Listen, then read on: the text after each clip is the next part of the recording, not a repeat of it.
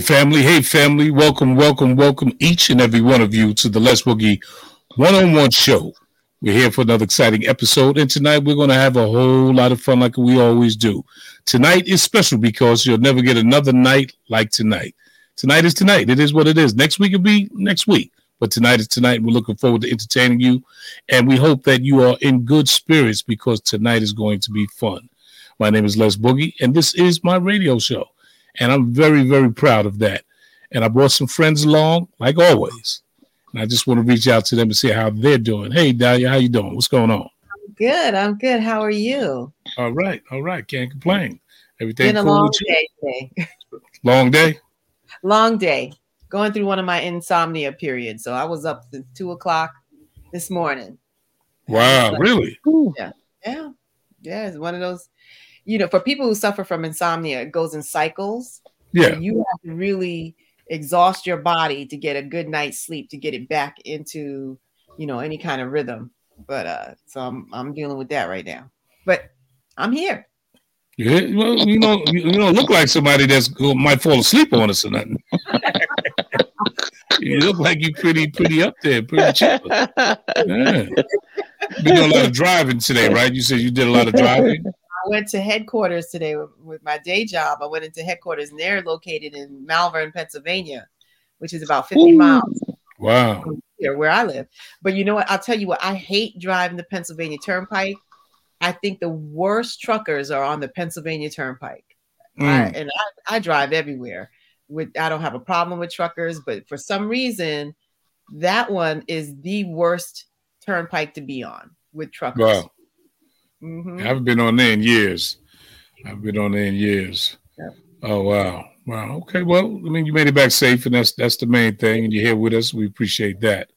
Appreciate that, brother Tattletale. What's going on with you, man? How you doing? Ha ha! How y'all doing tonight? Feels so good to be back up in here. Look at us, look at us, look at us. Started at the bottom and we all here.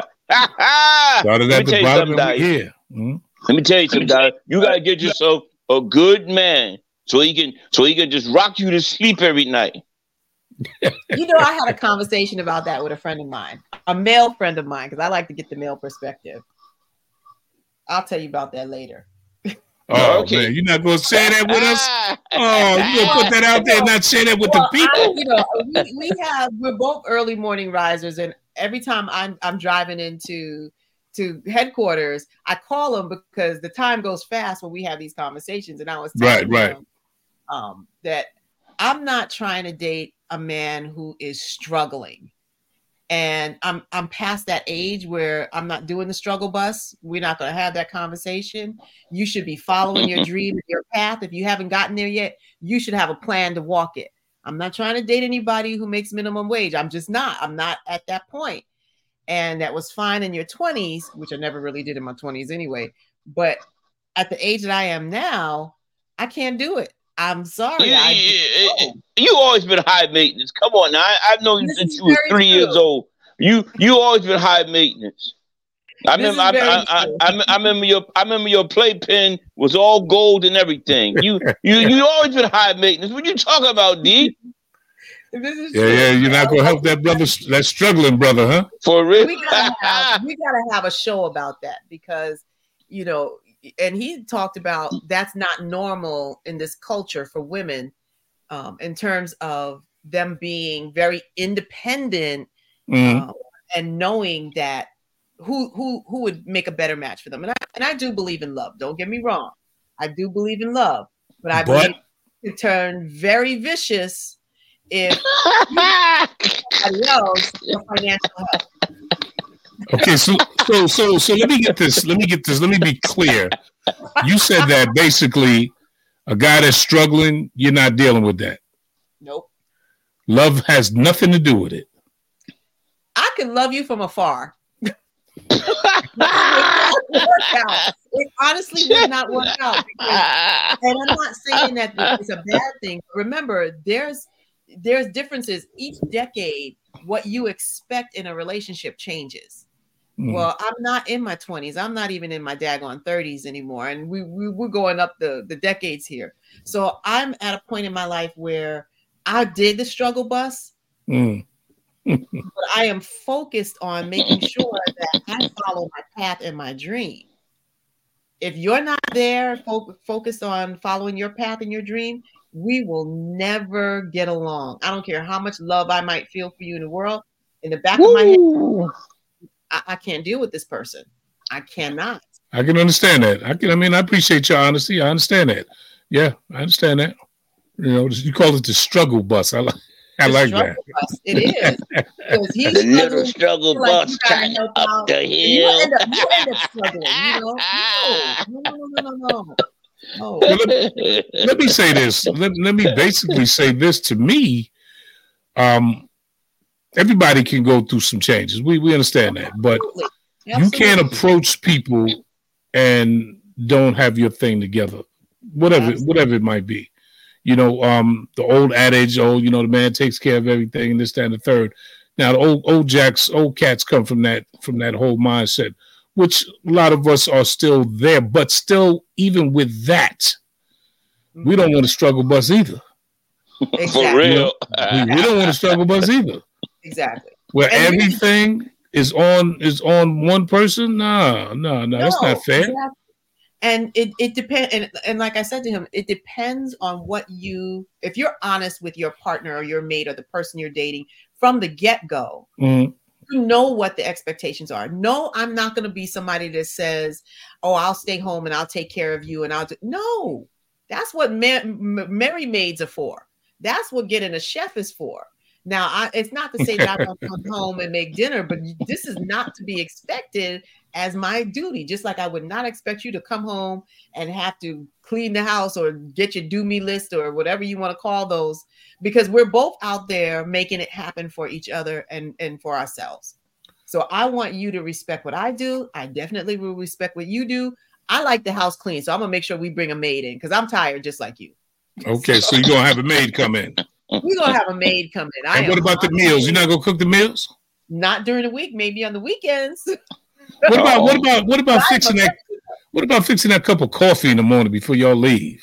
I'll do that because we need a cup of coffee before we leave. we need that cup of coffee. You know. Now, okay. It, it is it is what it is. Cut the coffee. Charles says, "Don't even make the coffee." No, no, no. I'm telling you to shut up. You ruin your chances to get a man. No man don't want to hear all that garbage you talk about. shut up. But you know, see, this is where Tattletale's crazy. Because if I wanted a man, I a man. But the men have requirements to come here with. I can introduce them to somebody who feels the same way they do, who who is more than willing to stay home. And don't get me wrong, I have no problem with having people like that in my life if that's what they choose. That's right. not what I choose. So so so let me ask you this. Let me ask you this. Mm-hmm. Give me your your first look qualities that would attract you and what what what would be your ideal scenario for yourself?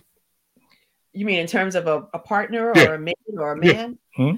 Um, he definitely would have to have either following his game plan okay. on that game plan or have been successful in that game plan. And okay. that doesn't mean it, it's different when you've had it, you do it, and then for some reason it crashed. Right. you start all over again. That's different because right. you know the struggles you went through and you know what you're working back to. I can do that.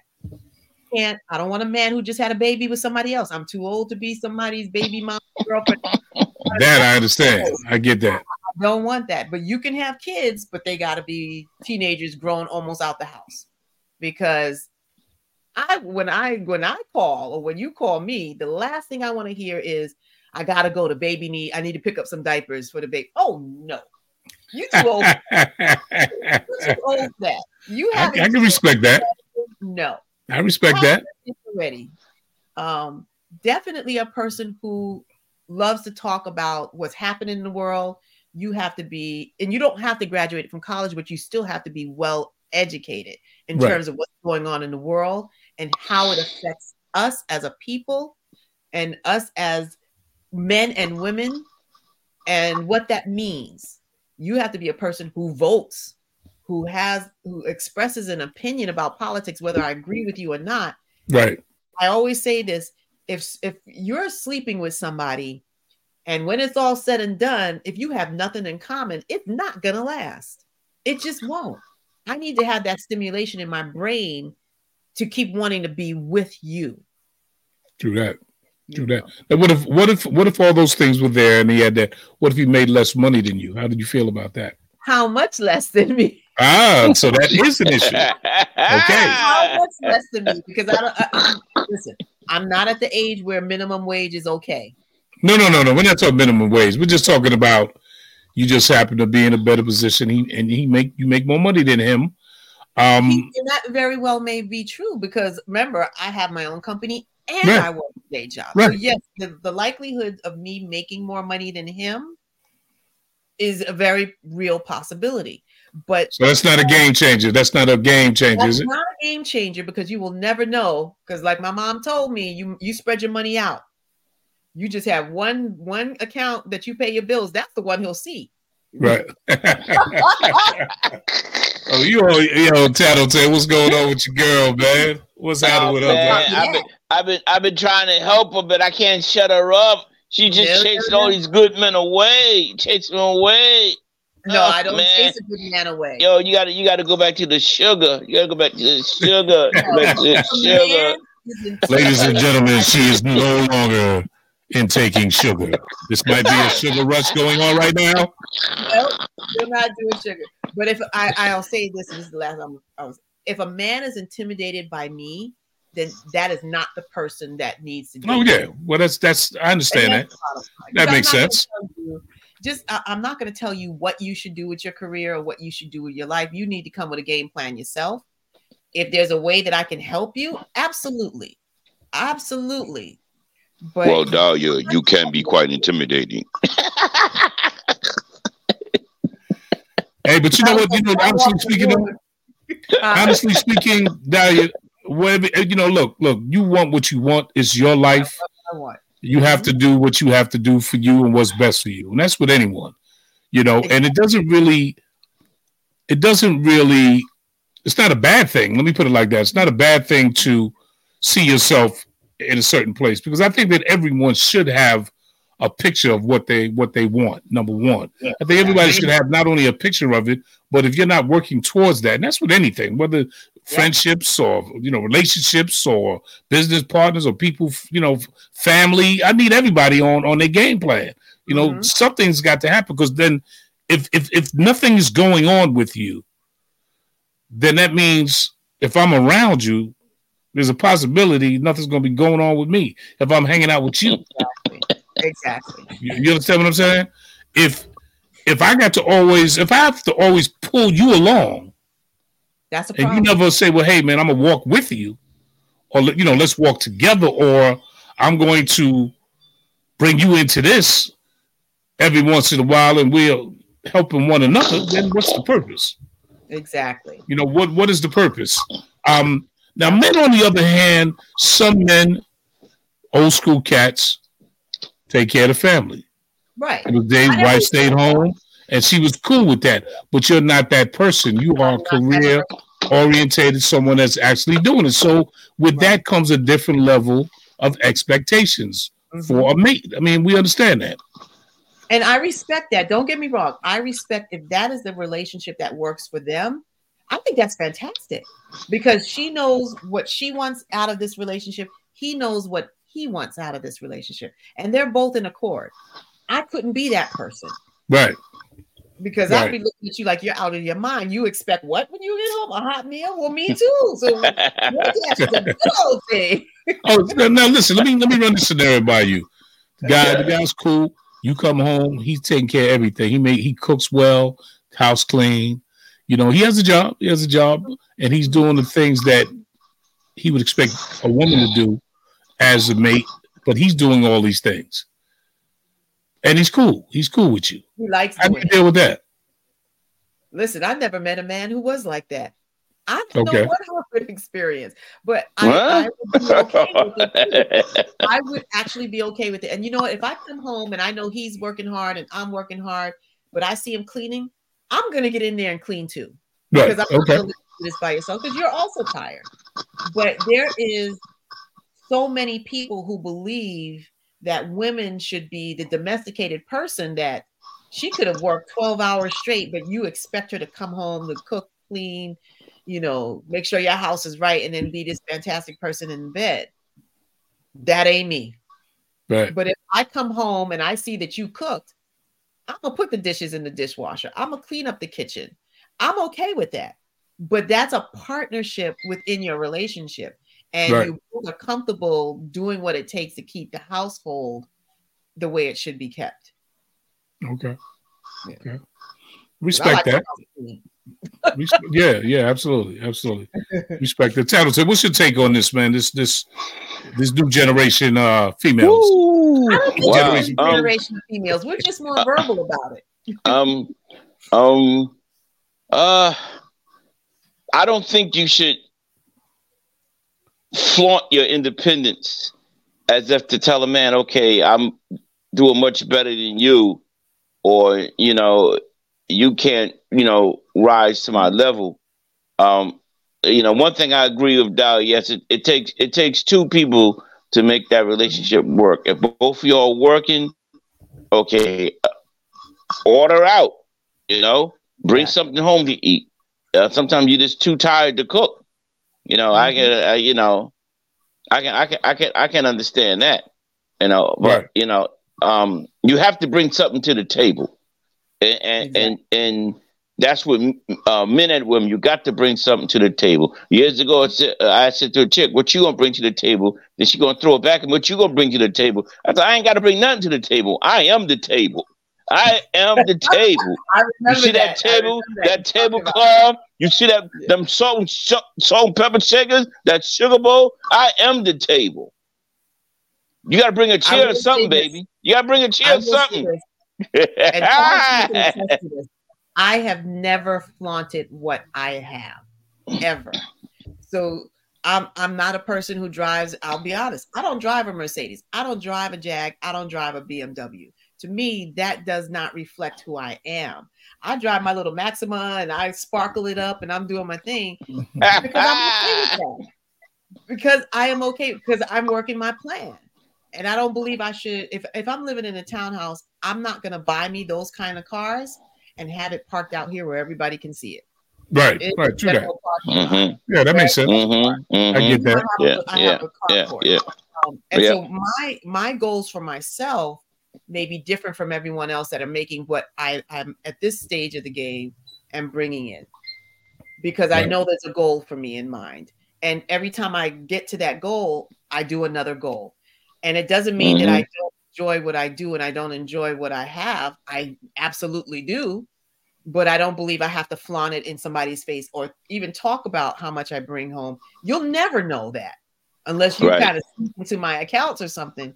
It's just not something I, I do. And and Tattletale, you know, I'm not a person who will go out and buy these big expensive designer items.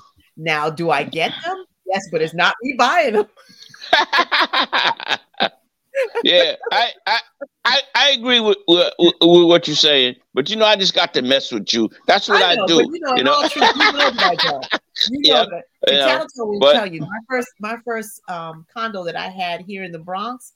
Oh I yeah. literally designed it and you know from from um sanding the floors to staining the floors to doing the stucco. I did that myself. Yeah, I. I have never been a person to say I can't do it. If I can't do Mhm. it, I'll find somebody to teach me how to do it, and I'll get it done. And so that's That's the right. I've. That's the way my mother brought me up. You know, and and those are the things that I want and expect from a man that I may be dating. Is that you're a go getter? Mhm. Nothing wrong with that. You know what? I look at it, I, s- I see this. This is what I, my observation is very simple. There's different kinds of people, and you're just you're a career ori- orientated, a career minded, uh, a businesswoman who is in that life. That's what you do. So your answers and your expectations and the, and your requirements doesn't surprise me. Now, if you take it on the other hand, someone, another woman who's married, right, who has children, who's you know at the house taking care of business at home. She is the one that runs the house, and uh, her husband is giving her a sufficient amount of money and she's supporting him in terms of his goals and aspirations and what he does to make money, some people are okay with that because there's a lot of that that goes on. So it depends on what your situation is, you know, and especially when you have children. That's when you have children, there's a whole different sacrifice going on, period. You know, all those goals and things, a lot of stuff you have to push to the side because you have other people now that are depending on you. So, yeah, you know, most women today that are career orientated, you know, they feel the same way. And I understand that.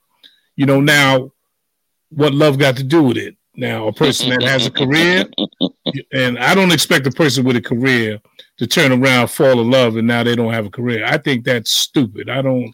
I would, you know, you go to somebody, you say, "Hey, man, you're gonna be with me, so you got to stop doing what you're doing." Mm-hmm. But I can take care of you. It's not about see, see what people fail to realize. It's not about when you're doing something for yourself, right? When you're doing and and and you're achieving some things, and your self esteem is up. You're doing that for you, and a lot of times it has nothing to do with the money. It has to do with who you are as an individual.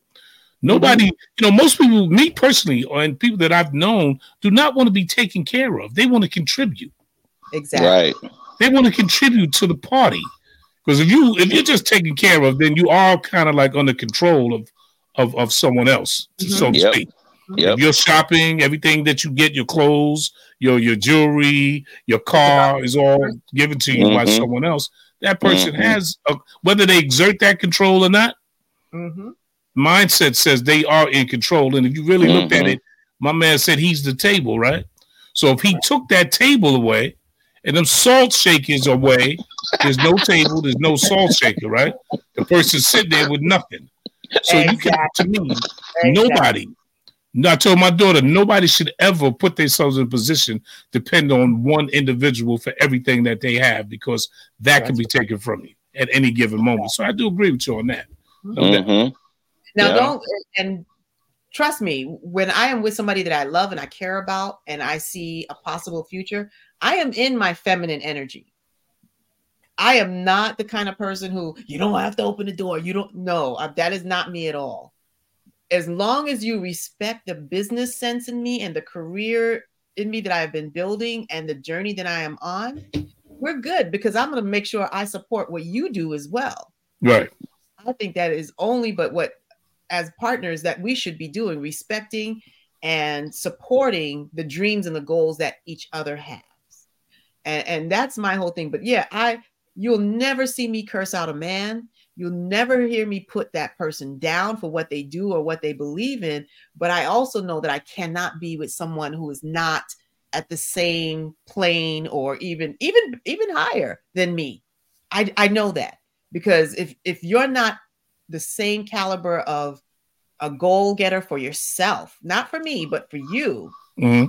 we are constantly going to be butting heads because you're going to wonder why am I always doing the things that I'm doing, and right. I'm going to look at you and go like, "What are you doing with yourself? Is this how you see yourself? Like, is that it?" Mm-hmm. Yeah, and we won't get along. Yeah, see, see, that's a problem when someone is not if they don't understand number one what you're doing and they mm-hmm. start to question what you're doing and why you always going here, why are you always, you know, going out, why are you always coming back late, why are you doing this, why are you going to this party, why are you going to this event. When they start all of that, that is toxic. Exactly. That's toxic because what they're really trying to do is to stop you from really doing those things and get mm-hmm. where they're at. So exactly. never, I, never go down. yeah, you said you've been there. I've been there. Yeah, no, we're not gonna mention no names, but you know, yeah, I've been there. Shall not be named. Yes, that's what yep, we have. I've been there. Yeah. So you know, yeah, it, it, really is. I, I think that the the number one thing that is needed in relationships is communication from the get go. From the get go. Right. I'm not going to lie about who I am. If you ask me, do I cook? I'm going to tell you yes, because I do. And I can throw it down. Am I going to cook every night? No. and that's what, yes, I cook and I cook very well. Am I going to cook every night? No. So I don't want you to think that, you know, I'm, I'm, I'm blowing this all up for you so that this is your expe- expectation of me. Right. So that's not going to happen. But will Dahlia pull out a, a, pot on the weekends and have a good old time cooking and do? Oh, absolutely, because I love to throw it down. But um, no, we have to be on the same page, and that's communication from the get go. Okay, so let, let, let, me answer this question. Let me answer this question pertaining to that. Okay, so there's some things that you just not about. Okay, cool. Mm-hmm. But when it when it does come to relationships, it, it is emotional when you love someone, right? Mm-hmm. Yeah. You tend to do things that you wouldn't normally do. That is true. And and sometimes that's uncontrollable. It is to a certain point. Okay, that's what I wanted to hear. How how do you control that? How do you control that? And it takes maturity. I'm not going to lie. It takes maturity. And it takes enough of the knowing that this person is not right for you. Because if you start doing things that is not you and uh-huh. start breaking your own rules because of this person's manipulation or you just want to hold on to this person, you have to think about you're you're changing yourself. That's not the person this you are no longer the person that this person met. You're changing yourself to fit what this person wants to keep that person. That's hmm. not how it works. You change because you yourself find that there's something in you that wants to change not for somebody else but for yourself because one person in that relationship is not going to be happy i agree i agree but i'm gonna tell you something straight up that emotional love thing is very strong. It may not be with every person you run into. It only takes one. Exactly. It only takes one. It only takes one, and I've had that. It only and takes one to start doing things that you thought you would never do. No, true. You know what I'm saying? Let's, let's, let's define things. Now, there's positive things that you never thought you would do, but you've done them, and you're like, right. you know what? This person is has really opened my eyes. And then there's the negative things that you that you would do that you thought you never do. We yeah. all done that. And right. walking out of that relationship was I have learned my lesson. This is not for me. I right. will not let this get to me again. So are you are, are you basically do you think that you're super guarded and when when you meet someone are you like standoffish, you know, when you're checking them out? No, I'm not standoffish. But the one thing that I don't do is tell a man what I'm looking for. Okay. Because I don't need that imitation. I don't need you to be what you think I want. And you're gonna try to represent himself. Exactly. Because I, you know, and you all point, well, what are you looking for in a man? Well, this is A, B, C, D. And I've told men that and they they bring that impression of what they thought I would want until we actually started a relationship, and then you're gonna revert back to your old ways. It didn't end well. It didn't. And I've had relationships that you know, I've ended it and we've been really good friends. It just wasn't for us. We're in two different places. I wasn't like, oh my God, I need this man in my life all the time. You've been fortunate. You've been fortunate because a lot of people can't yeah. can't do that. Well, you my know, mom, been... I'll tell you all this thing. My mom used to always say to us, if you if as a woman, if you are unwilling to handle this man's de- dirty drawers on a regular basis, washing it, this should not be the person for you. And that means and looking start hating. you leave, the, they leave the house, and you're happy. That's not you're so happy this person is gone. You know, that's not the person for you. Because even when you're fighting to the point where you just want to strangle somebody, you know you love somebody. Yeah. Yeah. You know, and, and that's it. And I'm sure, you know, you you being who you are, Les, you can say that. No, not everything is gonna be perfect 100 percent of the time. No, not at all. That person, you know, that's your person. And I honestly believe it. I've seen it in my friends. I have friends who are married that think the same way as me. And I have friends that are married where they have a clear, defined role in which she stays home and takes care of family and home, and he goes out and work and work. And and i i think that that's great for them and i respect that and i think it's wonderful for them. Yeah yeah. You know it's just but it's not just not for you. Oh, oh man. Right up here doing live streams. I'm gonna be doing you know no that's just, and, and you know we my friends and i we talk about it all the time and they're in agreement that's not for dahlia it's not for you. Hey, you know what? Hey, listen, you got to know what's for you and what's not. I respect That's that. That's right. I respect that. Even my brothers, even my brothers, um, they've had men come up to them and say, "You know what? Your sister, she's she's really nice. She's really sweet. She's got it going on." And my brother will say, "You cannot afford her." Wow. not because of me, but Wow. because of who they are. You know, and, and they're Yeah, their friends, yeah. so they know what kind of yeah. person they are. And then my brother would say, Well, you know, so and so asked about you. And I said, Sis, I, I just had to be frank and tell them you can't afford her. And that doesn't mean monetary afford. Yeah, you just in general. Yeah, the whole the whole ball of wax. Yeah. Exactly. And I've always said to Mhm. man, if for some reason financially something goes wrong or goes left, and I say to you, listen, can I borrow a thousand dollars from you? Or can I borrow, even if I borrow twenty dollars from you, and you tell me no, and I have to go to my brothers for help, you're not gonna last. Mm. I'm already thinking about you're out the door. Wow. Because you know, because if I come to you to ask, it means I have exhausted all avenues of how I'm gonna get this money or how I'm gonna do this. And I really need your help because I would never ask you unless there's no other, you know, alternative. And you tell me no, you ain't got it, and I gotta go to my brothers. I don't need somebody else who's poor with me. That's right. That's right. Yeah, That's Uh, you know, absolutely I, I said the same thing. That that that the whole situation where I can help you, but you can't help me. That's Mhm. that's an unbalance. I, Exactly. I, I, I Exactly. can't do that. I can't do that. Mhm. You know, that's what I said. You you got you got to bring something to the table when you when you when you know with grown folks. Uh, there's certain things you you you need to have. You need to have your own place. You need to have a job, and you don't have to have a car particularly, but you should have a driver's license, and you should have uh, uh, uh, a high school diploma or GED. All right? Right. you should be doing something. You should have some type of interest that motivates you. When you don't have a, you know, there's no saying, uh, uh, uh, uh, idle minds a doubles workshop, and that's true. Yes. All right, that's so true. Idle hands, idle mind. Yeah, that's so true. You got to be doing something. You have to have something that's sacred to you that you can call your own. That's what keeps you going. But when you tell me, and I said, "What you interested in?" Uh, I don't know. what you what you what you think about doing with your life? I don't know. I don't know. I know. I know. No, I I know. Bye. exactly. What you want is what's your schedule like today? Well, I got A, B, C, and D. Well, I Yeah. got this thing. So how are we going to make sure we make some time for ourselves? How about Mhm. Saturday, do a little staycation or something like that? yeah, yeah, yeah, yeah, yeah. Respect that.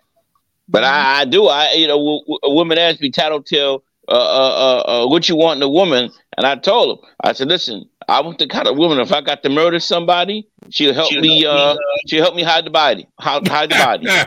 That's what I want. And I said, I wanted some chick. She turned around, walked away from, walked toward her car.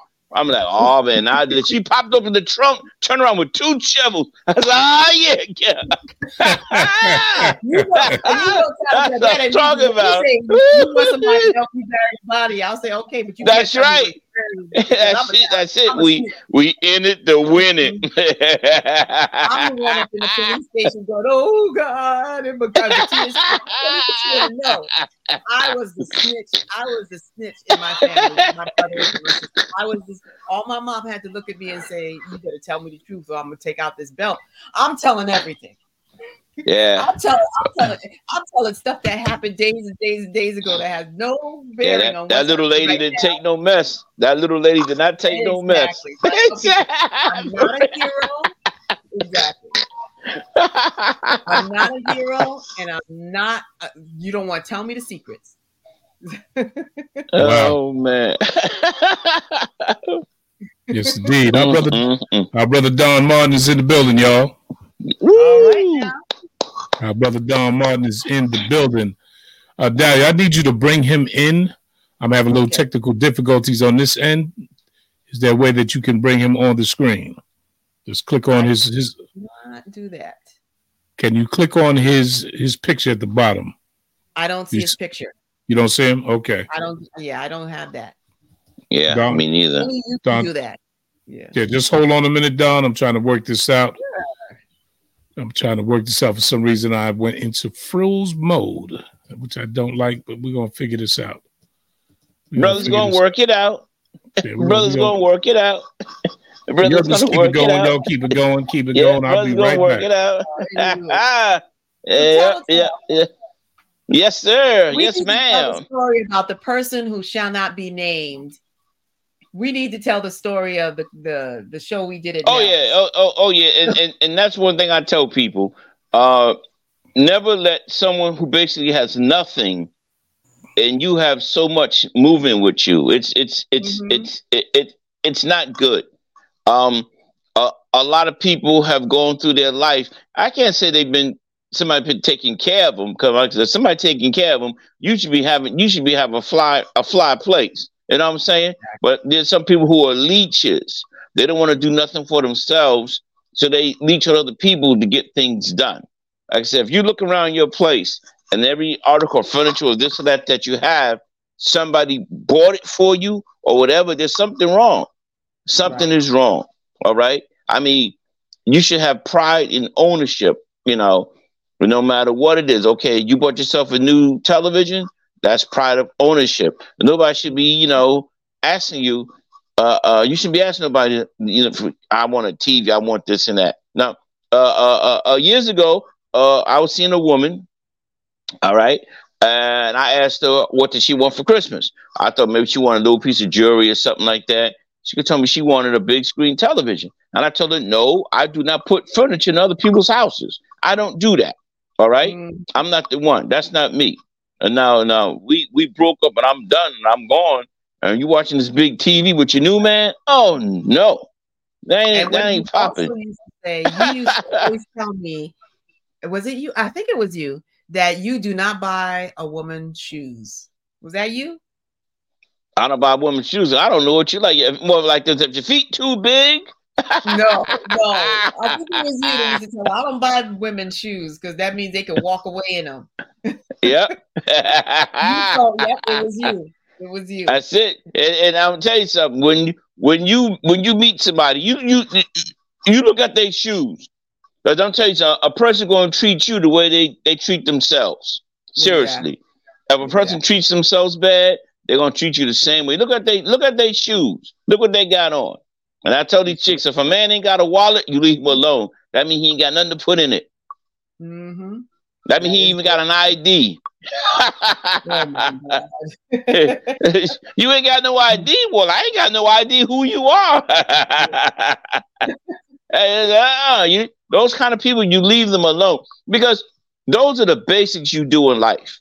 All right? mm-hmm. You you know you learn how to drive. You know you get yourself a car. You know it's like a, a step by step. You know that's what adulthood is all about: being responsible. Hey, everybody back. Hey, hey, hey, hey, we're back. We're back. I, I had to go be responsible. I thought we were gonna have to start telling oh man, this is crazy. I was going to tell you all about the time that, that Tattletale was a stripper. Oh, whoa, whoa, hold oh, up, hold up. Yeah, I, I you, you, you got to tell that story. You got to tell that story. Go ahead. I'm just, I want to hear this one. Hold on, Doug. We got to hear this, Doug. What happened with Tattletale stripping now? What's going on? Yeah, I, I, I. Uh, yeah, uh, matter of fact, Don Martin actually provided the fabric for my costume. He even take-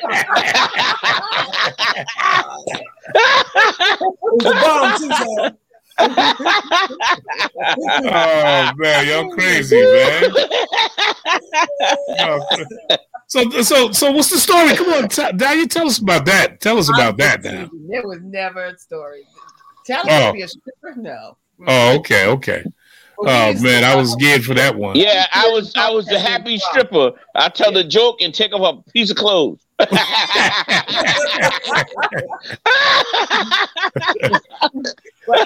wow, wow. This is what we do, y'all. This is what we do. Remember coming off of what is that Third Avenue Bridge? And you make that right. Oh, the old, the old Chippendale. Remember the old Chippendales? Where had the, the old Chippendales uh, over there. Martini. He was the one who told me that was a strip club.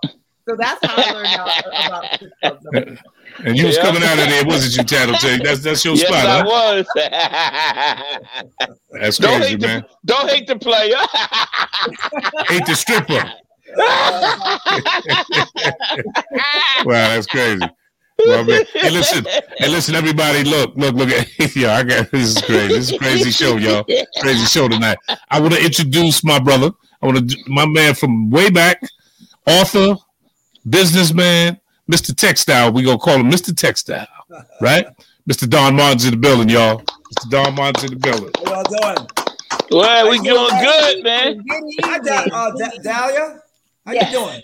Yes, that's Dahlia Minette. That's Dahlia Minette. That's Mr. Martin, Don Martin, my brother there. Tattletale, how you doing, my brother? I'm good, man. Good to see you, man. Good to see pleasure, you. Always a pleasure.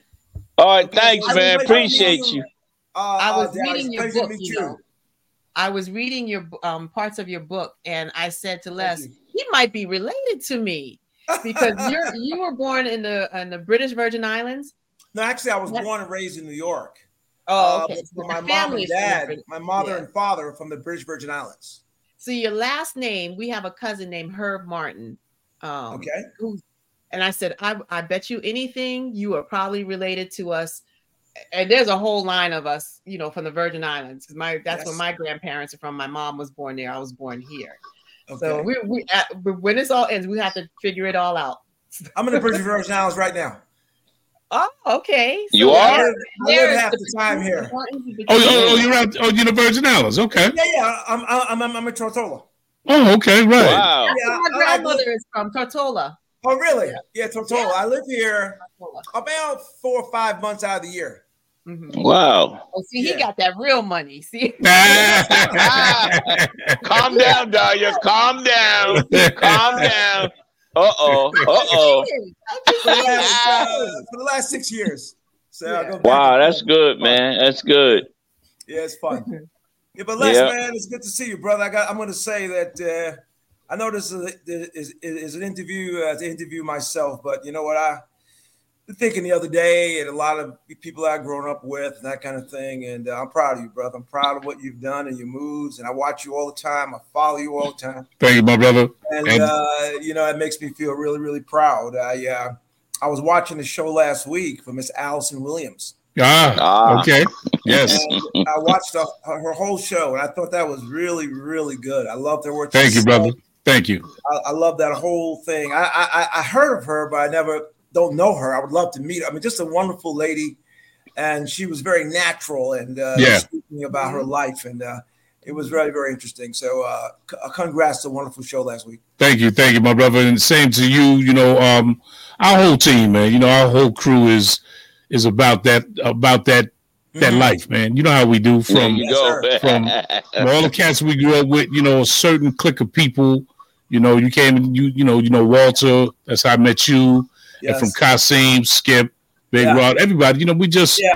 birds of oh, a boys. different a different feather, man. You know, Yes, we're just different guys, and and and by the grace of God, we are still here. That's right. We are still here. We have fifty plus years That's right. as a team, as That's friends, Right. as relationships, coming up from the same neighborhood, Yes. and everybody is okay. And that's the beauty of it all. The beauty of it all.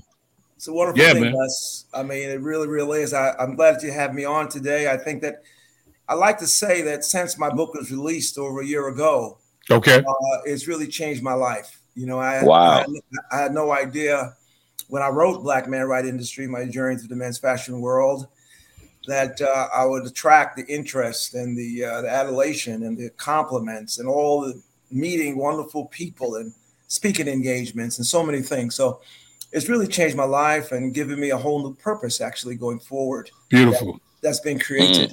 And uh, I would say that uh, you know, and actually, I I'm so blessed. I feel so blessed about that. And I've had people buy some of my books and told me that they're giving it, buying it for their children, and Wow. so much. Uh, I mean, I've met so many interesting people, some famous, some whatever.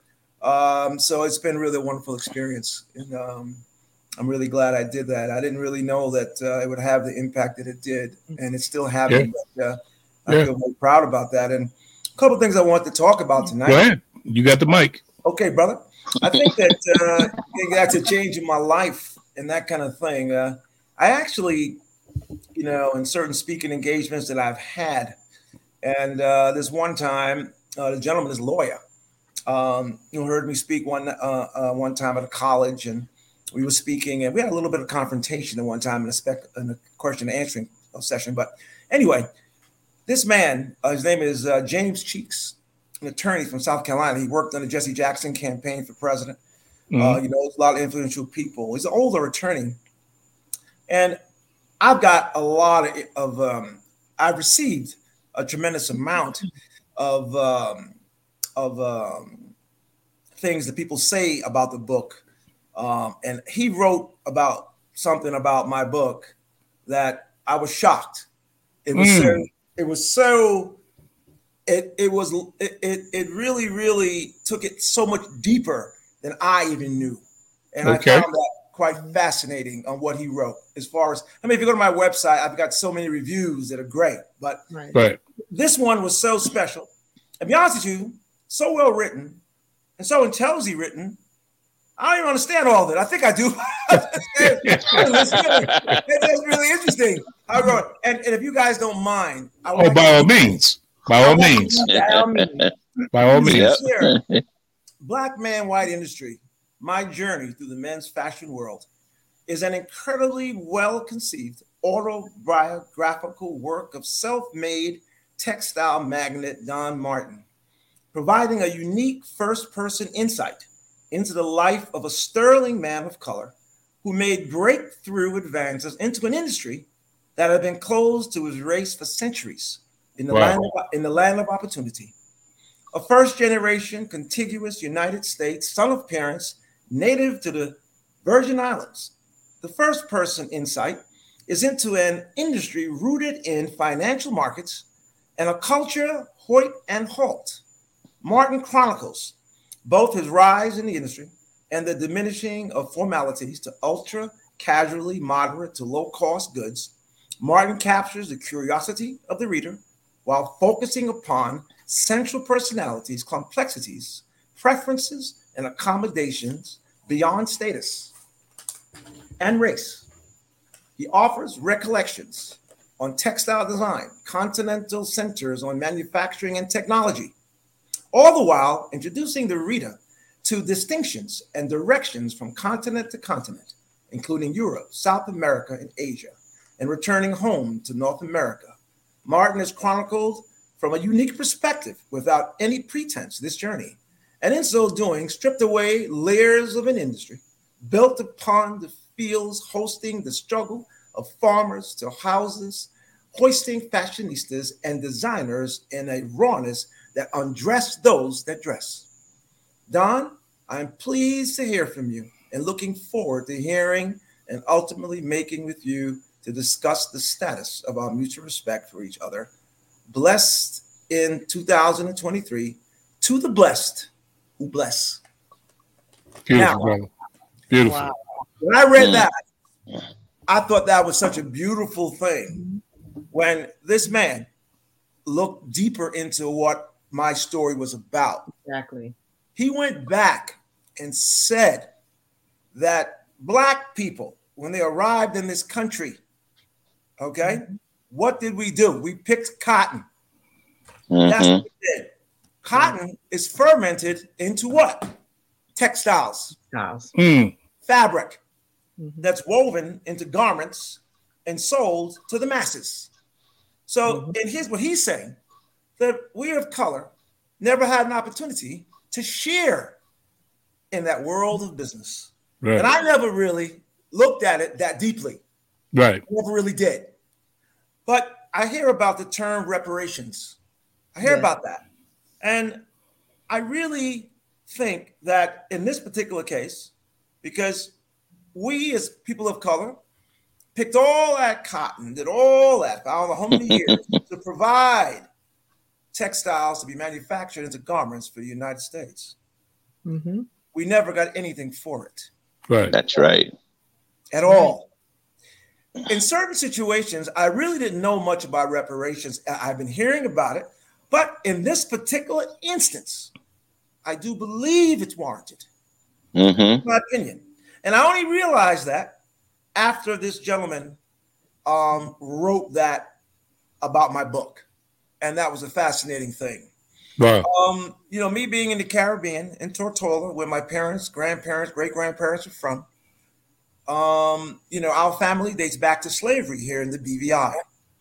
And quite frankly, I don't need reparations. We don't need that here because what happened here, all the slaves were here and we overpowered a lot of the slave masters because there's so many here that all the slave owners left and ran back to England and all the other places. Mhm. That's what happened. I love it. I love it. I love it, brother. I love it. Yes. And slavery ended here in the year of 1833, I think it was. I believe, 30 years before the United States. But what happened here, all the land was left to the slaves. Mhm. Now just remember, the land was wasn't worth anything back in 1833. It was just a rock in the middle of the ocean.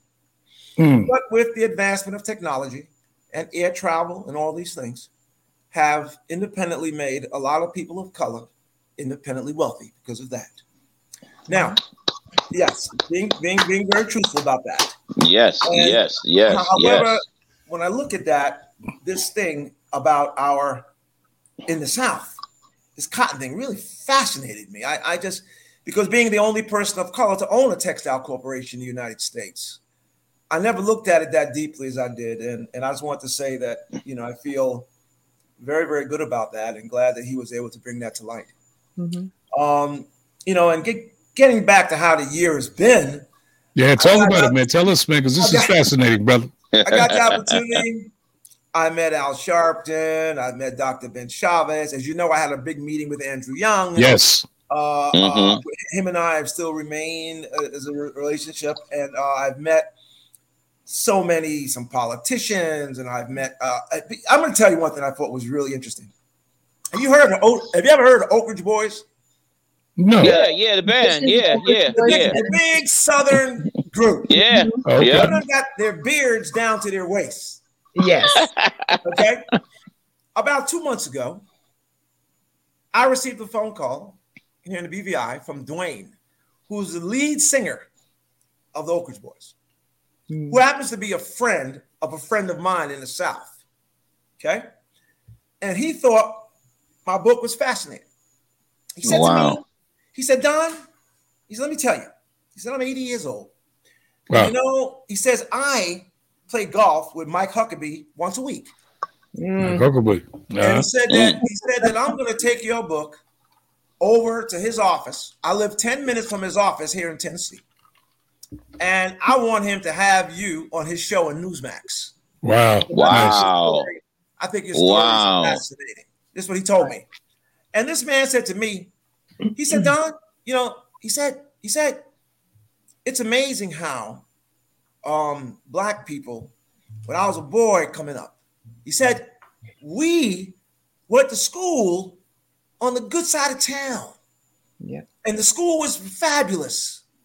And he said the black people had to get in a rickety tickety bus, okay, and take them way across somewhere to a school that honestly, Don, wasn't fit for anyone.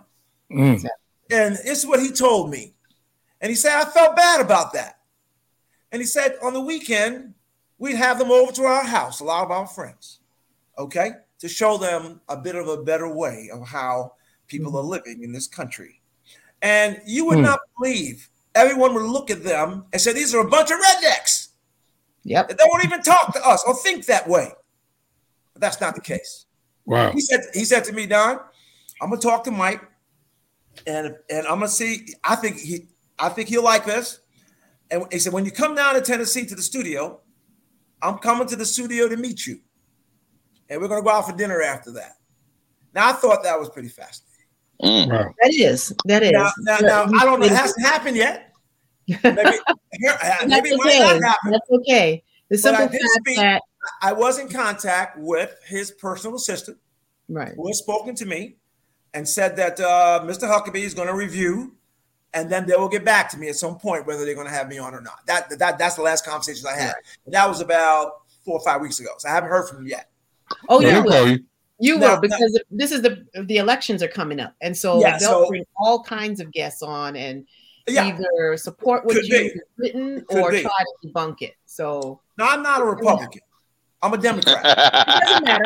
I'm a doesn't Democrat in New York. However, however, Yeah. my message of unity of all people and all races is for any political party that you might have. absolutely. I'm not concerned with what political affiliation that you have, because my messaging is of a, is a human one. So Mhm.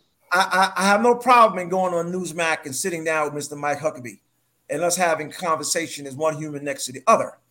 Now, I've since sent my book to MSNBC uh, about a while ago. I haven't heard from them. I sent it to CBS. I hadn't heard from them. I gotta say one thing. Um, Stephen A. Smith came out with his book, Straight Shooter. Right. Mm-hmm. Okay. Mm-hmm. Now I like Stephen A. That's my homeboy. I think he's really good, entertaining, energetic, and I think he's he's just a real good guy. And he comes out with a book, Straight Shooter, and he's New York Times bestseller in one week. in one week. You know what I mean? Now, now I read his book, and I said it's a great book. But I'm not going to be biased. I got a great book too. You know what I'm saying? Good, brother. Come on now. All right? I'm going to keep it real. Okay? Come on. Yes, sir. I, I, didn't know I had a great book when I wrote it. I've known a great book since because so many people have wrote it, have thanked me, and have blessed me with how great a book it is. And that's how I know from the people. But I'm trying to make this point. You know, when you're not famous, right. you're an ordinary person doing extraordinary things. Mm-hmm. It's very hard, hard. It's harder for you. Absolutely. To, to, to, capture the, the world. Yeah. You know what I'm saying? True. And for me, I want to capture the world. Nothing wrong with that. And we just talking about capturing the world. That's kind of kind of bends into that conversation we was having. Absolutely. You know what I mean? So so for me, I, I look at that contrast. Wait, what's going on with that? We got to change that. You know, because there's a lot of people here that are not famous that do fabulous things. That Absolutely. Affect, that Absolutely. could have a tremendous effect on society. Mm-hmm. Okay. And don't get the opportunity. Well, I'm going to break through that barrier. Okay. Okay. Trust me, because I'm not going to give up until I get it out there on a national stage. But you're going to make it happen. There's no, there's oh, no yeah. doubt in my mind. It's going to be a little longer because yes. of the celebrity. But yes. at the end of the day, the message will be clear. The message will get out there because you're going to run into that one person that's going to be able to take you there. You just got to stay the course, my brother. Yes. And I know you're going to do that. I know you're going to do that. Yes, you I know? am. And especially sounding like Obama every time you speak, you're going to be all right. Yeah, he does. Yeah, you do. I was like, I was, I was getting ready to put my glasses on. Wait, who are we talking to here? I mean, I mean, I mean, I've always been, uh, oh, oh, oh, the Mr. President, man. I, I love Barack Obama. I mean, I've always been a very passionate person about what I believe in, and quite frankly, how I go about doing things. And and I've always been extremely aggressive. When you have a goal, uh, I think that you know you start here. Uh, I said this before. You're in New York, but you need to end up in California. Okay. Mm-hmm you got a lot of things to go through before you get to California. No doubt. Right? However, yeah. however, you've got to have your eyes set on California. There you go. All right. Not all the things you have to go through to get there. Mm-hmm. Okay. So my, my belief is is no matter what I got to go through, my sights are on where I am going. And I'm gonna Wow, isn't that amazing? Isn't that yeah. conversation amazing? Because you know what, Don, to be very honest with you, this show right here we're in the same boat that you're in. Okay. It's a great show. Yes, it is. We're just not famous enough. Not yet. But we're going to stay the course. That's right. We're going to stay the course, and eventually, we'll break through. That's right. And it's the same thing. It's the same thing. And then you know what? We're going to respect the struggle even more than those that just get it handed to them. Mm-hmm. Because That's the right. message is clear. The message is clear. Yes. This is about unity. This is about this is about who we are as people mm-hmm. people in general, mm-hmm. and information, information that needs to be given to other people that matter, things that matter to individuals on a on a on a on a community level. You understand what I'm saying? Yes, Those sir. are the people that are going to bring it bring it forward. Yes. Getting in celebrities and all that, they they have a how can I put it? There's a formula for that. We don't know the formula. No. All we know how to be is real. Correct. And mm-hmm. that realness is going to shine through at some point in time because someone's going to say that's real. What they're talking about is real. What that book is about is real. I've never even heard about textile. What is that? Because people don't even, they hear the word, don't even know that what that is, and they don't know your story. Your story needs to be told. That's why that book was written, and the right person is going to hear it, my brother. Trust me when I tell you, man. Well, thank you very Keep much. I really, I really appreciate that, and I think yeah. that what's happened really with me is the uh, is the pivot from the book at this point, and uh, pivoting from the book, which I've done uh, in my messaging, and and I, I believe because of my global experience uh, in doing business all over the planet uh, with all kinds of people, colors, races, da, da, da, didn't matter to me, and uh, my ability to connect with all people at all level, at all races, uh, has given me a unique platform that this can be done. And the one thing I really am a little bit upset about right now, society, uh, a lot of my the textile business, okay, has been a lot of Jewish people in the textile business mm-hmm. for many mm-hmm. years, mm-hmm. a lot. And I've got a tremendous amount of Jewish brothers and sisters who I'm friends with, love them, they love me for years. And that's just a beautiful thing. And they've been calling on me, guys. They said, Don, we need your voice. We need your voice. As we know what's going on today in society, where the Jews are being targeted because of the war, the war over in uh, in the in the uh, in in Israel and Hamas and all these stuff that's going on. And so they've, they've been calling on me, Don, to, you know, really they have. said, Don, we need your voice. We need you out there to, um, even when this Kanye West thing came about, when I think he said some derogatory things about the Jewish folk. I don't know exactly what it was. And they were like, a lot of them called me, Don, what's, what's up with that? He says, blacks and Jews are supposed to be together. You know, we've been persecuted, both groups. We need to stay together. She said, she said, Don, we need you. We need you to let the people know that uh, uh how you worked with us. They were very proud of the fact mm-hmm of how we lived together for many years, did millions of dollars worth of business with no problem. They want people to know who they are, they are. as people. And so, uh, and, and, that's become a responsibility that they've asked me about. And I think it's really, really interesting, uh, you know, to be in that position, uh, to, to be able to speak out with them and help them in their plight uh, of what's going on, that what Black people have experienced for I don't know how many years. Right. about uh, what we've been experienced. We've experienced so much racism.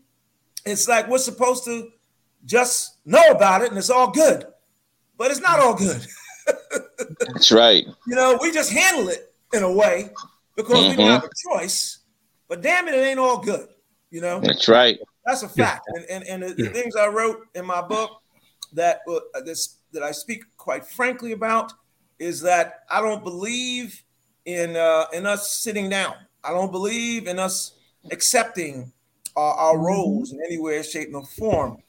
I believe, and a lot of us, and I wrote this several times, sometimes that when we're around a group of white folks, and uh, you know, we think sometimes that we're in a minority. We are in a minority in numbers, but that's not the case. I think I said this before. I think that when we're in minority numbers, we're used to seeing them, and they're not used to seeing us. Seeing us. Mm-hmm. Now, that gives us a tremendous advantage. I think I said before, tremendous advantage because we can now, all right, read them in the room. We could read everything. We know, oh, that one's there. This one's here. This one's over there. Okay.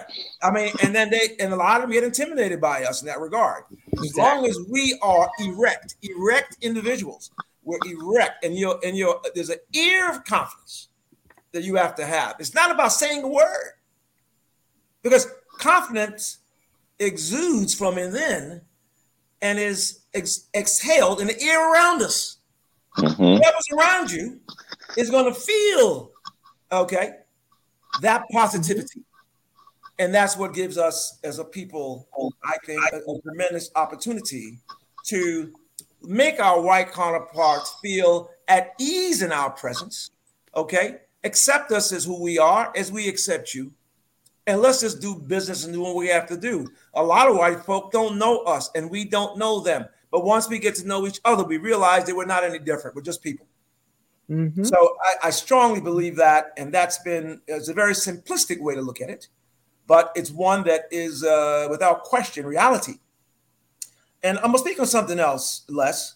PS78, brother. Mm-hmm. PS78. I like the 78. Where'd you you didn't go 78? I went to. Uh, oh, you know what? I went to. uh I went to PS One Eleven. You went to One Eleven. I went to One Eleven down there by the projects. Yeah, I went down there. Then I went to Olinville. But the Olinville, okay. Right. I went to. I went to seventy eight, one thirty five. Right. Okay. Now, at seventy eight, that there was a gym teacher there. His name was Mr. Suntag. Real cool dude. Real cool dude. And you know what? He is on a Facebook with me. All right. He's a white guy. Let me tell you, man. This dude, my book came out. He, I haven't seen Mr. Suntag since I was 12 years old. Wow. He knows who I am, and I know who he is. He was so proud of me. He he contacted, he went out and bought, he read my book. He went out and bought all these books for all these people to read. Really He said, nice. he said to me, he said, Don, man, I'm so proud of you, man. I remember he was a little boy at PS 78, just sitting, sitting around. He said, I remember he said, he said, man, he said, you need to be on the view. You need to be at the United Nations speaking. You need to, he said, because what you are writing about and speaking about is absolutely unbelievable. And, and, and him and I have reconnected in a way that I would never thought we would have reconnected when I was a, I guess, a 10 year old kid in the sixth grade. but, but, but I'm just saying that's a, another blessing, Yeah. in my opinion. And Yeah. and, and uh, to speak with him occasionally and and uh, and so on, I think has been really, really, really, really cool. Hey Don, tell us about tell us about your conversation with Andrew Young because I think that's important. A lot of people don't even know he's still alive. Okay, well, let me tell you about Mr. Andrew Young. If you go to my website, if you go to blackmanwhiteindustry.com, the, the, there's a set, there's a part of it where there's an interview with me and Andrew Young sitting together in a very formal setting at the Millennium Museum in Atlanta, Georgia. Mm-hmm. Now it's got the American flag and back. It's got Dr. King. It's got Ralph Abernathy and a, a very far man. You could be in the Oval Office. I said, man, I'm in the Oval Office here. What's going on here? You know, I mean, that's how stately the setting was for our second meeting. It was a formal meeting with two of us because he heard me speak about a speech that I made in South Carolina. And he called some friends of mutual friends and said that you tell Don Martin that I'm going to endorse him personally. yes. Hmm. wow. And and so I had his staff contacted me. I flew to Atlanta.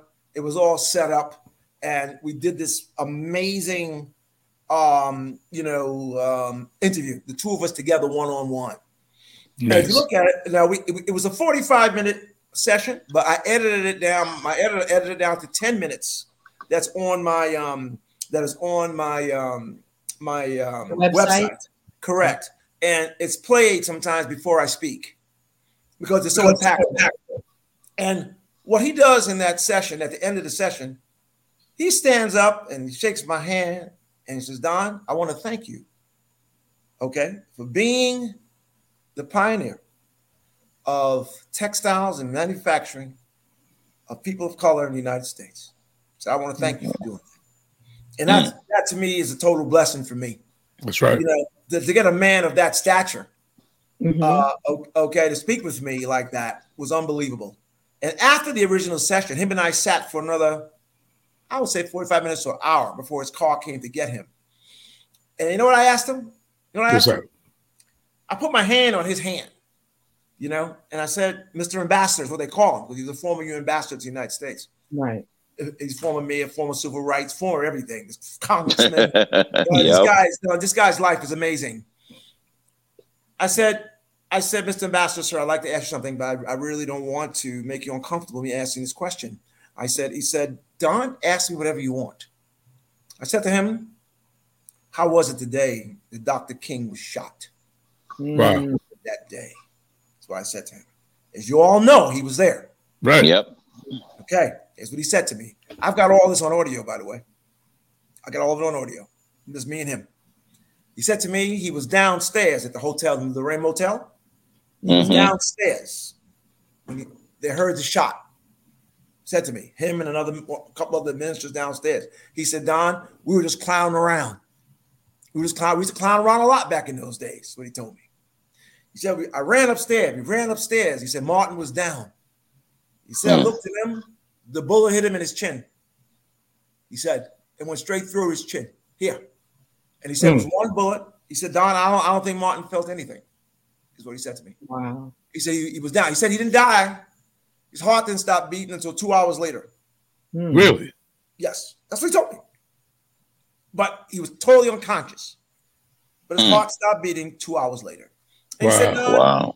so he said to me, he said, Don, you know, got to tell you something. He said, we had a hard time with Martin. He said, with Martin gone, we knew we were in trouble. He said, after all, we were just a bunch of colored boys. And he still used the word colored. He said, "We- That's he said. He said, we, we, we, we, we, we're just a bunch of colored boys. And we knew that we were in trouble when Martin was down. That's what he said. Mm, Yeah. Right. it's So my amazing. experiences, yeah, I you know I That's didn't get a I got a real real relationship with the ambassador. Uh, he actually had said sometimes if his health is good, and if I have a speaking engagement somewhere in the south, somewhere like that, he said he would join me on stage. Oh, that's big. Wow. That That's is that's great. big, man. Yeah. That's big. That's great. That's very big. You So know, if you you know. want to learn about reparations, we can talk about that. Okay, okay, okay, That's part of what I do. okay, okay. And I and I can be honest with you, I don't know if I ever really believed in reparations so much. I never really did because I've never been affected by it. But I was looking into it. Oh. And I don't know if it applies everywhere. I think one time, sometime when we want things, anything is a negotiation. Just remember that. Mm-hmm. Everything that's right. is a negotiation. Okay. Now, I if think we you think do deserve reparations. You do because not for you, but for no. generations. Let me finish my statement. Let me just finish what I'm saying, and, and then I'll, I'll hear you. Well, what I wanted to say was this: if we're going to negotiate for the, for reparations, and I'm not saying the reparations is not right. I'm not saying that, Right. but I'm saying it's not one painted brush of reparations. No, Exactly.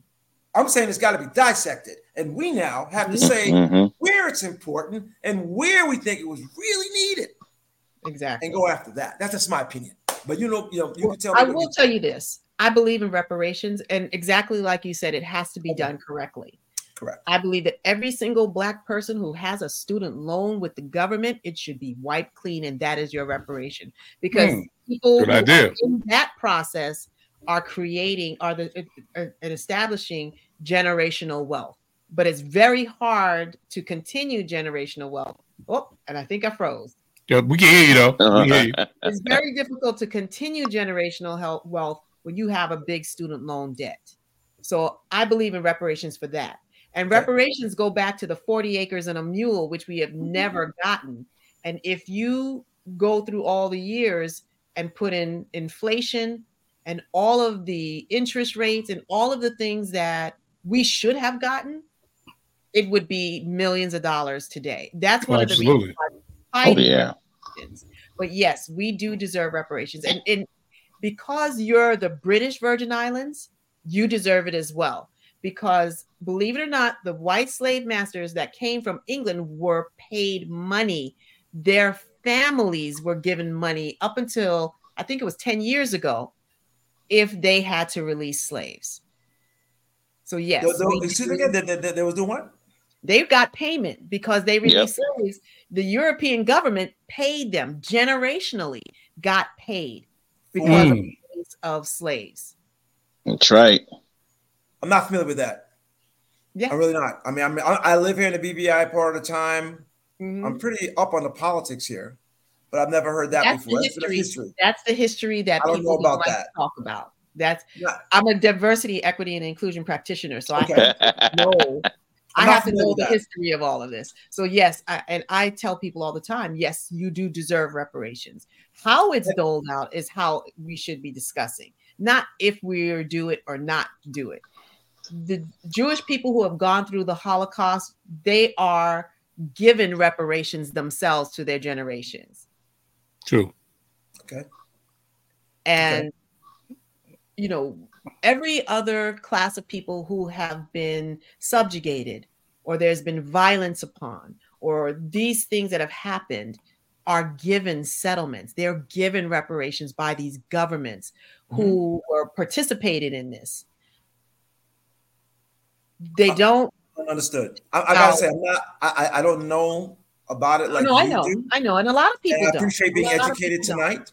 About that. Mhm. and I don't know. I, I I've been hearing about it a lot lately, and I've just been kind of looking at it from, I guess, from my personal experiences. As I told you, with the cotton thing in the South, I just thought Mhm. that was applicable uh, uh, for Right. that. Here in the British Virgin Islands, being honest, uh, the British Virgin Islands is a very rich country. Uh, It really is. And black people in general here, they got more black millionaires here than you. I'm, Mhm. I'm not being honest in that regard.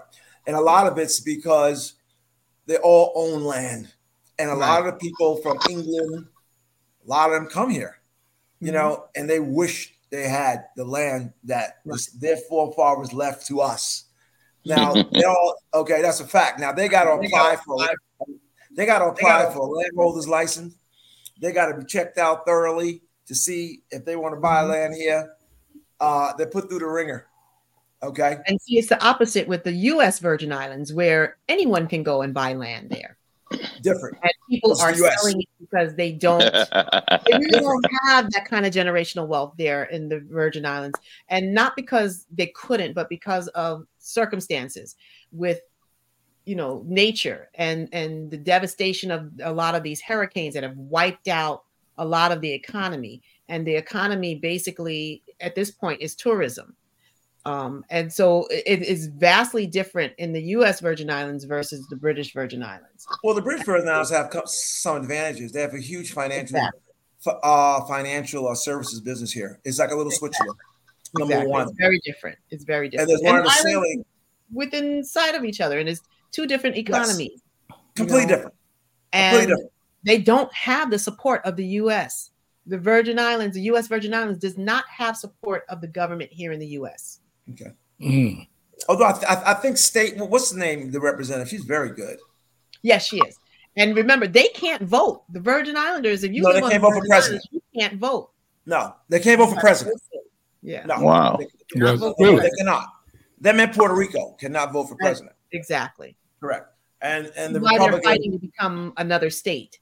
right? That's correct. You have this, and they're That's correct. That, that I'm aware of. fundings that they need. Yes. Yes. That's exactly what I'm aware of. I'm, I'm aware Mm-hmm. of that, and that's uh, the Republicans don't want that because they'll probably be uh, uh, Democrats. Yep. You know what That's a fact. That's a fact about that. But just a little administrative. But I will say, I I was I was caught just reading what I could read because I found out this morning. Not that there's less fault or anything about who was coming up, and That's okay. started to read, you know, everything that I could, and started reading, you know, your book, and I got Well, through you. chapter two, and I said, I've got to, I've got to read the rest of this. It's a funny I, I book, too. you in the story. It is. Oh my god! It's funny. You know, everybody says West Indian people are arrogant, and we are. And some It's of a I very, love it. I love it, y'all. It's a very, very. Hey, look. Let me tell you something. I am not a scholar. I am not a scholar. I graduated from high school. Okay, and I, I, I didn't go to college. I went, uh, got a few courses, but I never go, went to college or anything like that. Mhm. So if I could write a book, anybody can. Exactly, I have to exactly. and my book is written Yep. with such practicality. Mhm. It's like I'm speaking to you. And everybody that wrote that read my book was so they was like, wow, because it's like it's a book that just speaks to you. Boom, boom, boom in your face. And I think that uh and and in fact, someone said to me, uh, a fashion editor, that they wrote a really great review of me. It's on my website. And she said, she's she's uh, from MR Magazine, which is a global fashion magazine. And she said, she is so happy because I said in the book that a lot of people told me that I should employ a ghostwriter. And I said, no. I said, if I'm going to write the book, all right, it's got to be written by me. And I said, you know what? I don't believe in ghosts. Okay. So, so what happened was I wrote it myself with all my, in, in- in Jewish terms, with all my, a little bit of chutzpah. all right. Okay. and uh, and uh, it, it, and it, it's an easy read, and it's it's very. But now, what I'm doing right now, I'm going in. I spoke to my publisher last week, and I'm starting on my audiobook. Wow. I Okay. think any. I'm, I'm any gonna launch an audiobook in probably January because I, I found out a lot of people don't read, but but they'll listen. they'll Right. listen. hmm Yes. I think any first generation born here, or what they call us Yankees, born yeah, yeah, you're right. You got that. You got that right. Yes, I'm a will Yankee. understand and relate to this story because in your voice, I heard my mother, Okay. I heard my grandfather, and I said, "Oh my god!" Wow. because they have Welcome said home. Welcome home, y'all. words. that you would say. So I See, Tattletale getting an education tonight. you know? Yeah. I mean, you know, you're right. I mean, the Caribbean heritage that I have, uh, you know, my mom and dad raised me. Um, you know, we were raised very strict. My dad was very strict. We couldn't play church songs on. We couldn't play um, on Sunday. We only had to play church songs in the house. They won't allow any dance music or anything like that. It's just kind of the Caribbean way, uh, you know, and that kind of things. I grew up going to Sunday school and going to, you know, I mean, that was all part of uh, uh, Caribbean culture. You know, it really, really is a very traditional culture you know it always has been. So which is i think has helped mold me as a person but you know what? Uh, i'm also from the boogie down bronx you feel me? Come on now, holla back. You know what i'm saying you know what i'm saying? All right now. All right now. Don't, don't let me get bronx on y'all here tonight. Don't let me get Bronx on here, y'all tonight. lean back, lean back, brother, lean back. exactly. I, I am so proud of being from the bronx Absolutely. and all my people uh, and seeing them and, and, and it's just the one I had the best upbringing that I could ever have. Mhm. We didn't have a lot of money. We lived in a little house, you know what I mean? But mom and dad, you know, dad was a custodial worker, mom worked in a nursing home, whatever. Right. We, we played sports all day, football, baseball, punch ball, whatever it was, a ball. okay, so you know, and it was just a wonderful upbringing that I wouldn't change the world. I wouldn't change anything the way I was raised in the Bronx. Okay, So I'm, let me I'm ask you a question. Yes, when sir. you Yes, all moved here, you all moved to the Bronx, or did you, like many Caribbean, they moved to Harlem? A lot of people don't know that how influential we were during Harlem Renaissance, but that's another story. Um, did they move to Harlem and then move to the Bronx? Well, here's what happened. You you know everything. You, you know just about everything that went on. You, you know my whole life, okay? I got Every Caribbean, You know exactly how I was born, where I moved, when I moved. I mean, I mean, what's up here? Uh, uh, she, she looking for a man, Don. She looking for a man. I don't think she, hey, Telltale, I don't, think she'll have, I don't think she'll have any problems. Now, now, now, my, my mom and dad moved from the Caribbean here in the BVI. There was nothing a lot going on at that time. It was very poor here. You know what I mean? It wasn't a mm-hmm. lot to do to make a living and that kind of stuff. A lot of people migrated at that time. So mm-hmm. mom and dad moved to New York City, 19, I think 52. And they moved to Harlem. Okay? Harlem. In fact, I was born in Harlem Hospital. Oh Okay. yeah. All right. So 100% right. We lived in Harlem. So I think I was five years old. Dad and mom managed to scrap some money together, you know what I mean, and save some Mhm. money and buy a little house up in the Northeast Bronx. Yep. That's how, Wow. that's how that went right there. Yeah. That's Yeah. everybody What's said. that? Our family lived in Yes. one building. They had all the floors in one building in Harlem.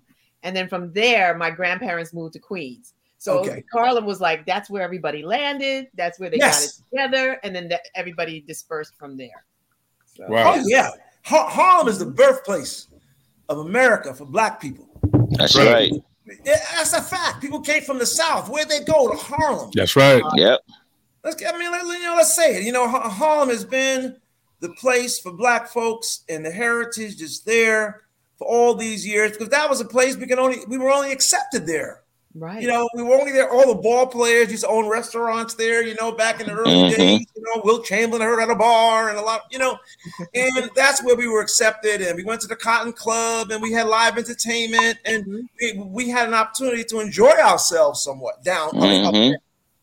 They, they didn't want us to, uptown. hmm You know what I mean? I mean that kind of thing. So, you know, um, my my hats off to uh, to Harlem, USA. No doubt. And No here's what I doubt. want to speak on again. Les, I don't know how much time we got.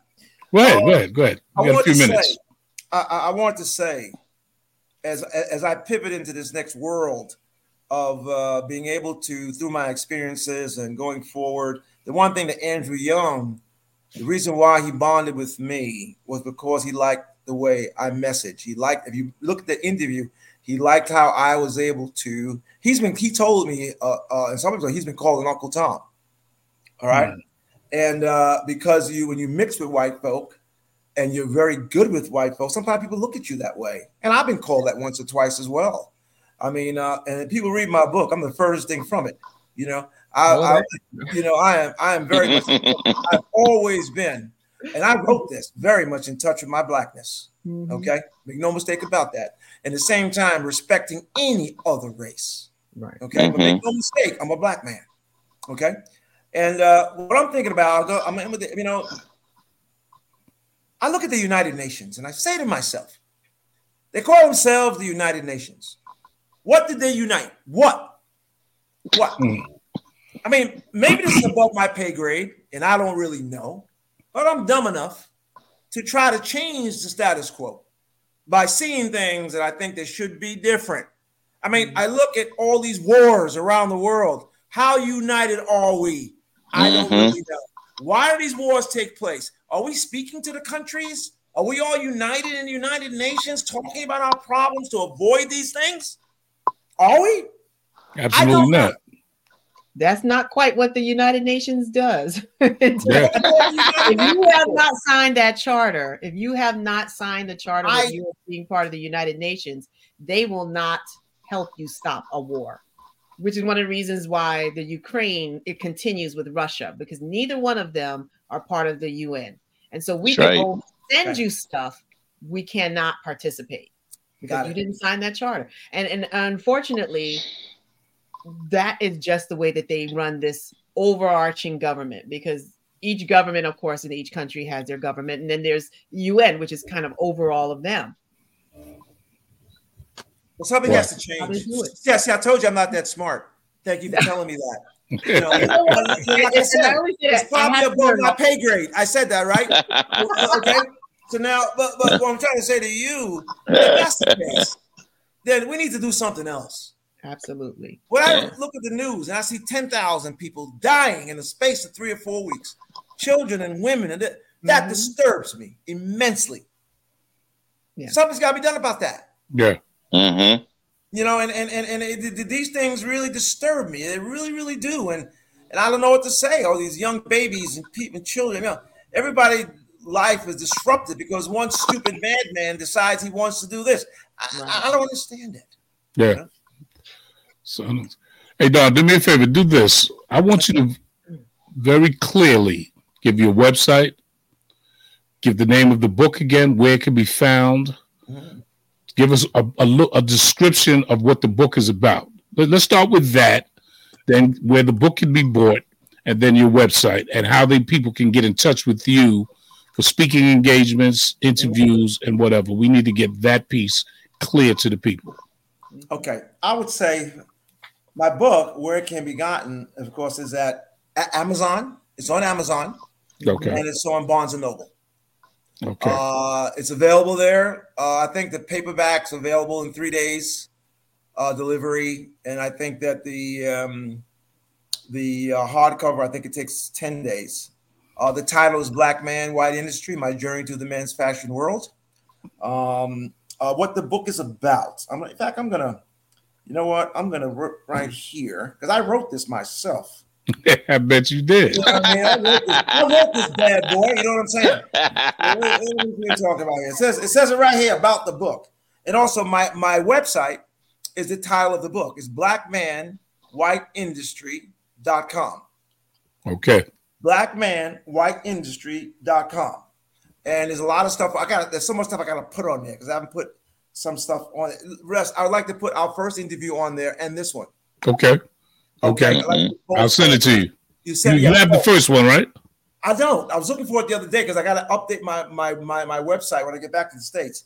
So, okay. So can you can you send that to me again? Yeah, yeah. You have both of them tomorrow. No problem. Are you on Facebook or Instagram as well?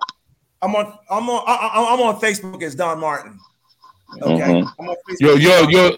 Donald Martin is Facebook, right? I think it's Don. It it's Donald. Donald it's Donald yeah. Martin. Okay, it's it's it, it, it, could be Donald Martin. Yeah. And my my, my email address is Don Martin, I N T L, at gmail.com. That's Don Martin, I N T L, at gmail.com. I can I'm be actually contacted. writing that all down too. Okay, thank you so much. Black History Month is coming around, and I see you coming in as a speaker to the company I work for. Thank you very much. Thank you very much. Let me read you what the book's about. I wrote this myself. This is on my website, so I'm not gonna make it up. I'm gonna read it to you right now. okay, okay, Obama. He's just jealous of the way you speak. That's all. He's just jealous. No, I love it. I love it. I love it. For real. I love it. That's my bad. I'm, I'm happy for him. Go ahead, bro. It, it says here, the book about the book. Black Man White Industry tells the story of Don Martin, the only black man in the United States to form his own textile corporation. The story is about a young black man who enters an industry by accident in 1975, straight out of high school, and goes on to break all barriers. It's a riveting account of a black man bond, bonding with his white counterparts in the menswear textile business. In addition, it details the history of men's tailored clothing and how the industry was in its golden years. This includes stories about many influential people who shaped an entire industry, past and present, and how Don did business with practically every designer label imaginable. The book has many twists and turns that will take you on a journey through race, relations, politics, marketing, and tremendous adversity. All right, listen. Now, before you go, please tell Daya the story about the man that came into your spot looking for the owner. You know what I'm talking about. Yeah, you got to tell that story. You got to tell that story. Oh, okay, wait, wait, okay. You got to tell that story. well, I was about, I had my own company, Windsor Textile Corporation. That's my first company with partners. We had an office on 1290 Avenue of Americas. And we had a huge office, and uh, I was a major shareholder and partner. I was co founder of the company. And we had just moved into a pretty large office. This was in 19, I would say 1990 or 91. We had moved into a large office, big suite, showrooms, the whole nine. And we had the architects in there, okay, who were, um, uh, you know, were doing everything and and what have you. Oh no, you want the story about the guy, the buyer that came in? Yes, yes. Oh, yes. the buyer. I'm giving you another. Okay. Yeah. Here's what happens. I'm I'm in my office. Remember, I'm the boss. I was like 35 years old, but I'm the boss. I'm the jefe. Okay. So anyway, I'm in my private office. Know, I was 35. I was a young, you know, cool cat. You know what I mean? Bronx boy with all my swag. You know what I mean? So mm-hmm. anyway, so I'm in my office, and a lot. It was lunchtime. A lot, a lot of my staff was out, and this guy, his name was Alan Flusser. Okay, I wrote about this in my book. This guy was a he, he was a wannabe Ralph Lauren type of cat. There's always a few of them. We we did a ton of business with Ralph Lauren. In fact, I know Jerry Lauren, Ralph's brother, was a good friend of mine for many, many years. Met him in the 70s and p- partied with him in Paris and London and all kind of stuff. A whole different story. But anyway, what I'm saying is, um, he came into the showroom and asked asked our receptionist he wanted to see the collection. This this collection that we had from from England uh, called Fox Brothers. It was from Huddersfield, a very exquisite fabric that was made from a mill in Huddersfield. This, this fabric's been making since the 1700s. Okay, Ralph Lauren used a lot of it. It's very authentic. The colors are, are so ancient. Okay, and my mill and in my company represented that mill in the United States. Mm. And him being a Ralph, Ralph wannabe wanted to buy from that collection. Okay, so now he comes in and they add, normally I, I wouldn't wait on him. I gotta be honest. He's a small time. He buys a few pieces. I ain't got time for this normally. I, you know, my staff. I mean, I'm not. I'm just speaking frankly. Right. My staff would handle that. My salespeople would have you. But was knowing that I'll never turn out a customer. So I came out, and I said his name was Alan. If I came out, you know, with all my fervor, you know, came out. Hey, how you doing, man? I'm Don Martin. How you doing? I said, uh, you want to see the Fox collection? I, I said, come on in. I looked at his eyes. I saw the look. I said, hey, this is gonna be a tough. Like, I, like I earlier, like I said earlier, I can read you. Okay, so I know what this is going to be. But that was cool. He walks into the showroom and he sits down in the showroom and he's pissed off. I can see on his face. Why is this young black guy? I'm Alan. I'm supposed to get the big guy to be working on me, not this kid working. Who's he? The assistant, the assistant, the assistant. He's not supposed to be working with me. I mean, this is all over his face. He don't have to say anything. And I started showing him the collection. I'm showing him the collection, showing him the collection, being nice. All of a sudden, he says, "Oh, I think these designs will be great for the Alan Flusser store." So I said, "I don't know where his store was. I he had a, store. a small time cat. I don't know, man. You know." So I said to him, "I mean, I'm used to dealing with, with Men's Wearhouse, Nordstrom, J.C. Penney, Macy's. I don't deal. You know, I you know what I'm saying?" So I, he said he got some store somewhere. So I said, I, I just said, I, I said, oh, I, I, I said, where's your store located, Alan? You mean you don't know where the Alan Flusser store is? Get your boss on. Get your boss in here. As he said to me, scream, get your boss in here. So I was like, I stood there, man. I was, I was like my man Stuart Scott. This is cool as the other side of the pillow. you, know, you know what I'm saying? I said, I said, I said, I said to him, I said, well, I'm, I'm kind of the boss, Alan. You know, I'm the boss, like that. Said, You're the boss. I said, Yeah, I'm, I'm the boss. You know, I'm the boss, like that. You're the boss, Alan. I'm the boss. You know what I mean? He, he, he didn't know what to do or say or what have you. But I was really cool. I continued to show him the collection. He picked some styles that he wanted to buy. I know he wanted to buy the line you know, mm-hmm. a, a, few pieces. I mean, for me, it was just so small stuff. It really, you know. So anyway, so he leaves. About a week later, he he. But back then it was faxes. He faxed in an order. The order was small for like ten thousand dollars, whatever it was, some nonsense. He faxes in the order, and my staff says, "Don, who's Alan Flusser?" Oh, that's that creep that was in there the other day. So I had a system. we had a system of uh, of credit checking from my factor, my financial institution. So if my if, if my factor checks your credit, I'll put the goods into work because I know that you're good for it. You know what I mean? Mm-hmm. Otherwise, it's my call if, if I want to take the risk or not. That's my decision right. if I want to. so anyway, so sometimes I, I make a decision. I, I take risk. I'm a businessman. Sometimes I do that. Okay.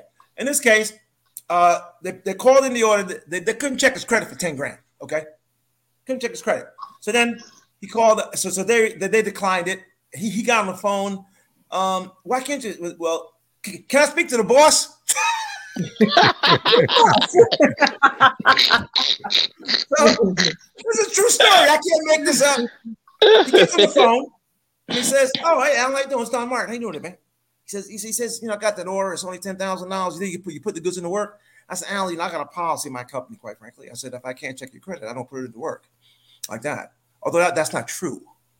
I, am the mm-hmm. policy. Right. If, if, he was a gentleman and a nice guy. Right. Right. Okay. Mm-hmm. I, I, I, know how cash flow is. I, I would have put the goods into work at the mill. Maybe when, when the goods arrive in the United States, I might, I might have got a check before shipment or something like that. Whatever. I would have worked with the guy. But he was such a nasty, I don't want to say on mm-hmm. air, okay?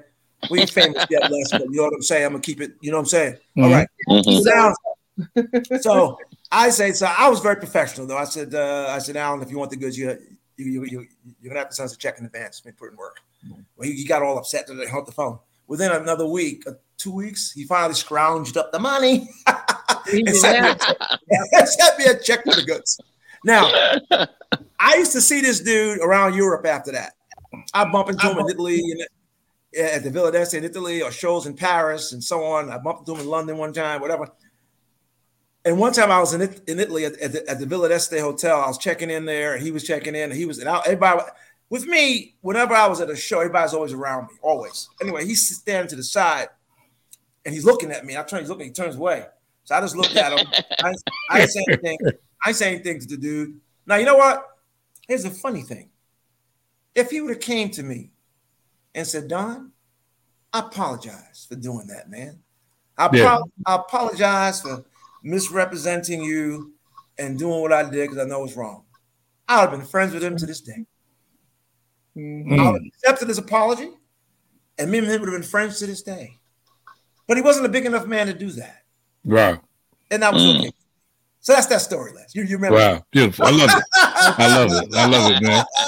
Great story, man. A lot of people like that. Great story, brother.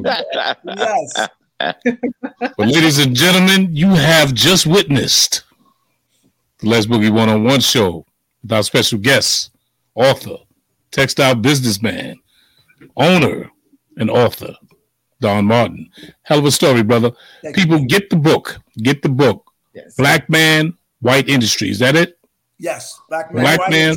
Yeah. White Industry. It's Right on there. Amazon. It's in Barnes and Noble. Give us your website again, Don. blackmanwhiteindustry.com.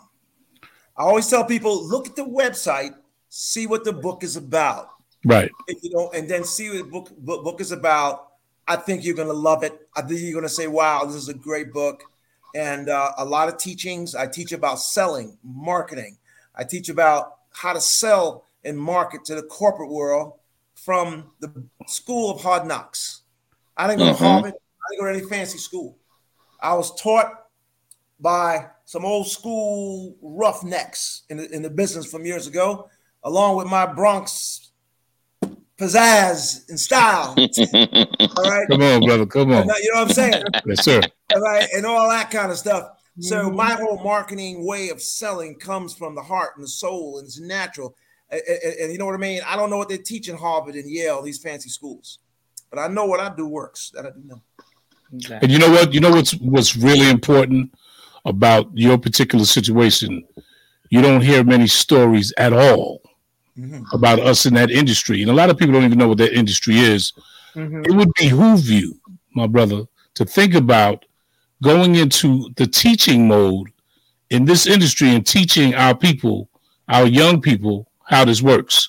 Because there's a lot of them that are interested in the fashion world, and what greater way to get involved in the fashion world, but from the inside out, not just the clothing once they're done, how it's made, Correct. where it starts from. You talked about Correct. mills over in other countries. Correct. People don't know that. All they know No. is Jordan.